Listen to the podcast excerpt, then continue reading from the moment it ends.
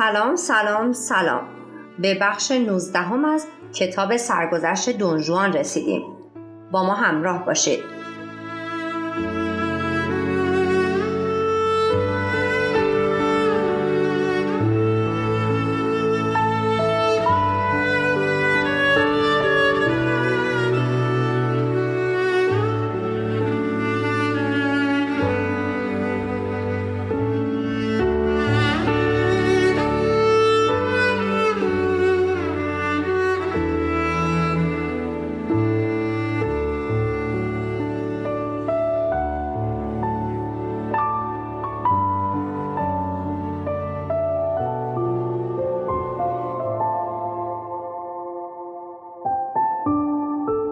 روی دونجوان به طرف پنجره یعنی زعفران بود.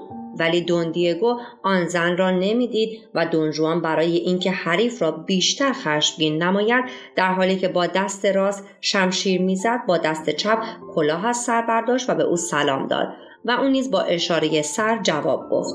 و دوندیگو که سلام و تبسم دونجوان را دید مانند ببر قرش کرد و جستن نمود. ولی دونجوان روی تیغ او لغزید و حملش بی اثر شد. آن وقت دونجوان گفت دون دیگو تو برای چه این زن را بدبخت کردی؟ و چرا بدون اینکه راجع به صلاحیت خود مطالعه کنی این زن را گرفتی؟ و آیا تو می توانستی از گرفتن زعفران خودداری کنی؟ دون دیگو گفت ای حیوان پلید به تو چه که در زندگی خصوصی دیگران مداخله می کنی آیا من هرگز در زندگی خصوصی تو مداخله کردم؟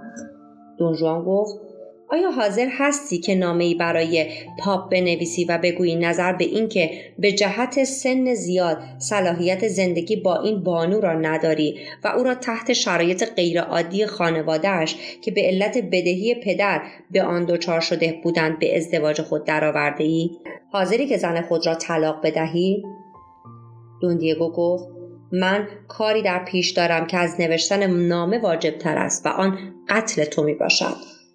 دونجوان گفت تو نمی‌توانی مرا به قتل برسانی ولی من تو را خواهم کشت. حال دعای اموات را برای خودت بخوان.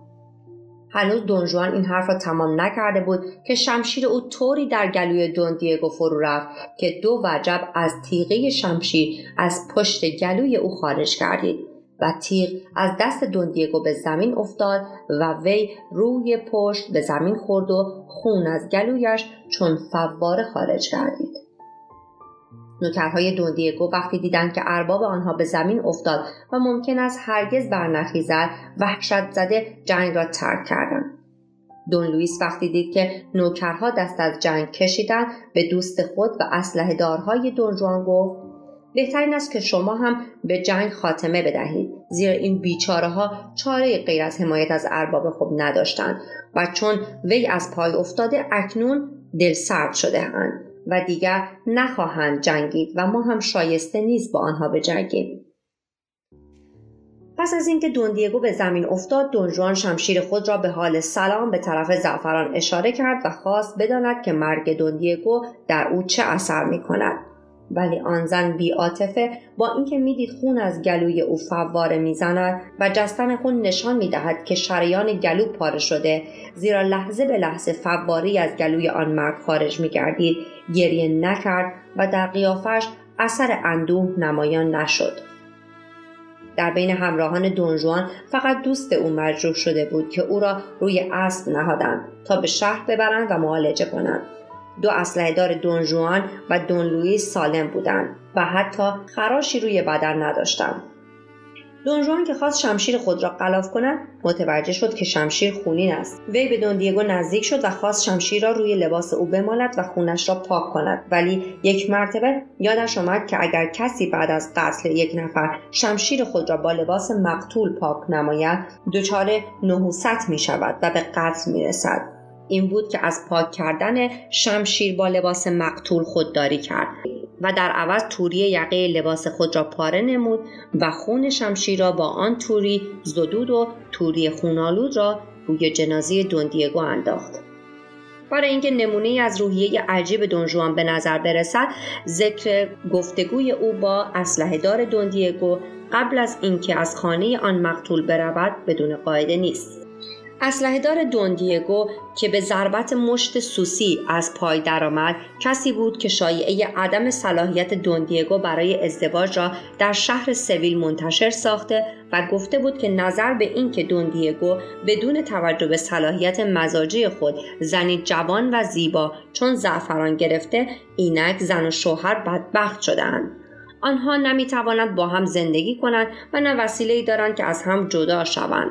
و هر کدام یک زندگی مستقل را پیش گیرند.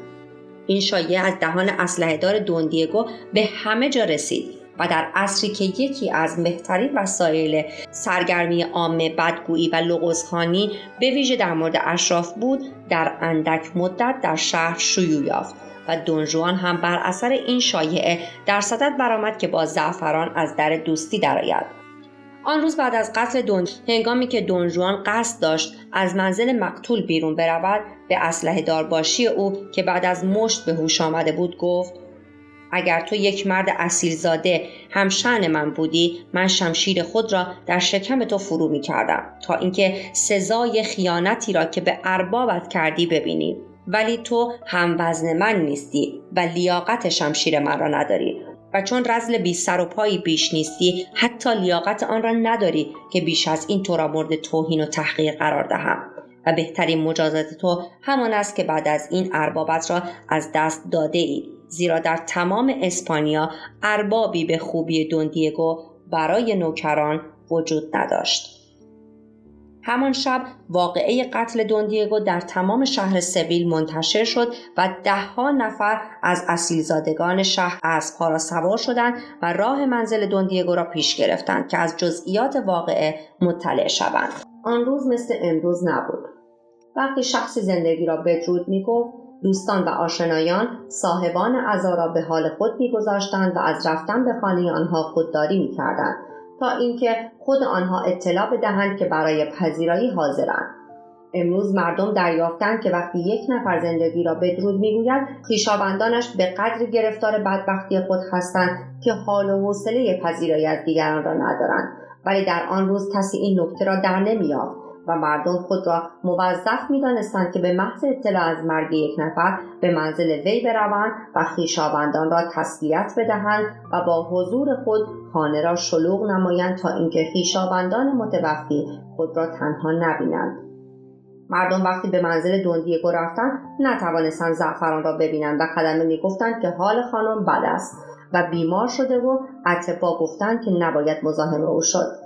اما این مراجعان خدمه را می‌دیدند و از زبان آنها جریان واقعه را میشنیدند. هنگامی که دونجوان با دوندیگو مبارزه می‌کرد آنقدر با صدای بلند به او ناسزاهای نفرت انگیز گفت که همه نوکرها فهمیدند که آن مبارزه برای چیست و کسانی هم که بعد از رفتن به خانه دوندیگو به شهر برمیگشتند این اظهارات را برای دیگران نقل مینمودند و صبح روز بعد در سراسر شهر سویل همه کسانی که جز اشراف بودند یا با خانواده های اشراف تماس داشتند فهمیدند که عصر روز گذشته در منزل دوندیگو چه واقعی رخ داده است.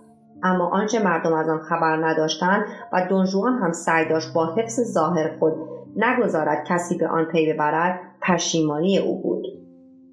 زیرا دونجوان هرچه میکوشید مجوزی برای اقدام خود علیه دوندیگو پیدا کند موفق نمی‌شد و می‌دانست مردم هم دلیلی برای اقدام او پیدا نخواهند کرد و این برای حیثیت او به عنوان یک اصلیزاده افتخار آفرین نبود. در شهر سویل مردم فکر کردند چون این مبارزه که منتهی به قتل یک نفر شده یک مبارزه عادی نبوده و صورت جنایت را داشته بیشک دادستان اسپانیا به نام امپراتور اسپانی مداخله خواهد کرد و دونجوان را توقیف و محاکمه خواهد نمود. اما مردم متوجه نبودند که امپراتور اسپانی و دادستان او نمی‌توانند در مسائل مربوط به افت و ناموس مداخله نمایند مگر بر حسب شکایت مدعی خصوصی و وقتی مدعی خصوصی وجود نداشته باشد هیچکس مداخله نخواهد کرد.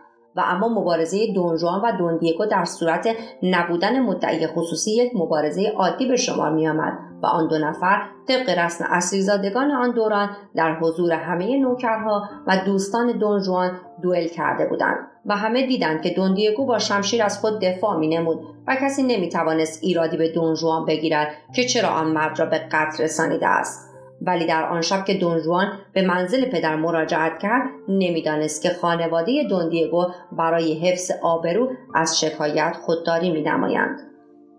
مردم هم که خبر قصر دوندیگو را شنیدند این موضوع را نمی‌دانستند ولی پیش بینی نمودند که مسئله قتل دوندیگو مسکوت خواهد ماند و کسی شکایت نخواهد کرد. قبل از اینکه دونجوان وارد اتاق پدرش شود کنتوماس پدر او از خبر قتل دوندیگو و علت قتل مطلع شده بود. زیرا سانچز جاسوس پدر این خبر را به اطلاع کنت رساند. دونجوان بعد از ورود به اتاق پدر منتظر عطاب شدید او بود ولی با حیرت احساس کرد که پدر اهمیت نمی‌دهد.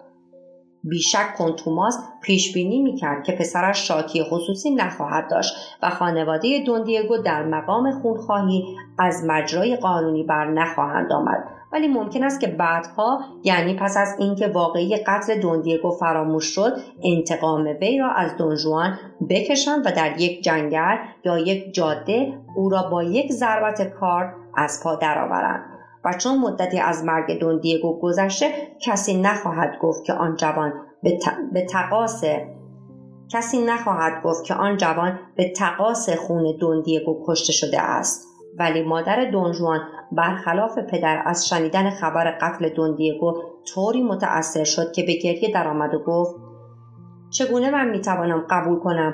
پسرم یک آدم کش باشد؟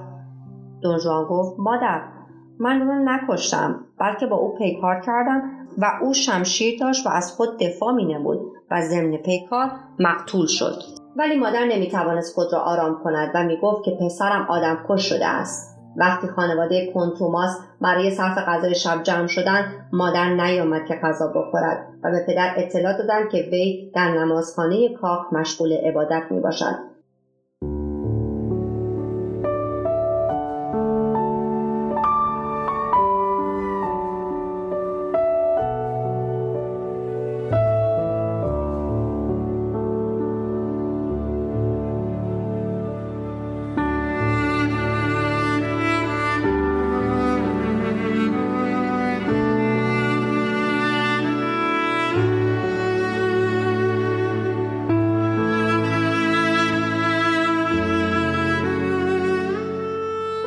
پایان بخش 19 هم. ادامه دارد با ما همراه باشید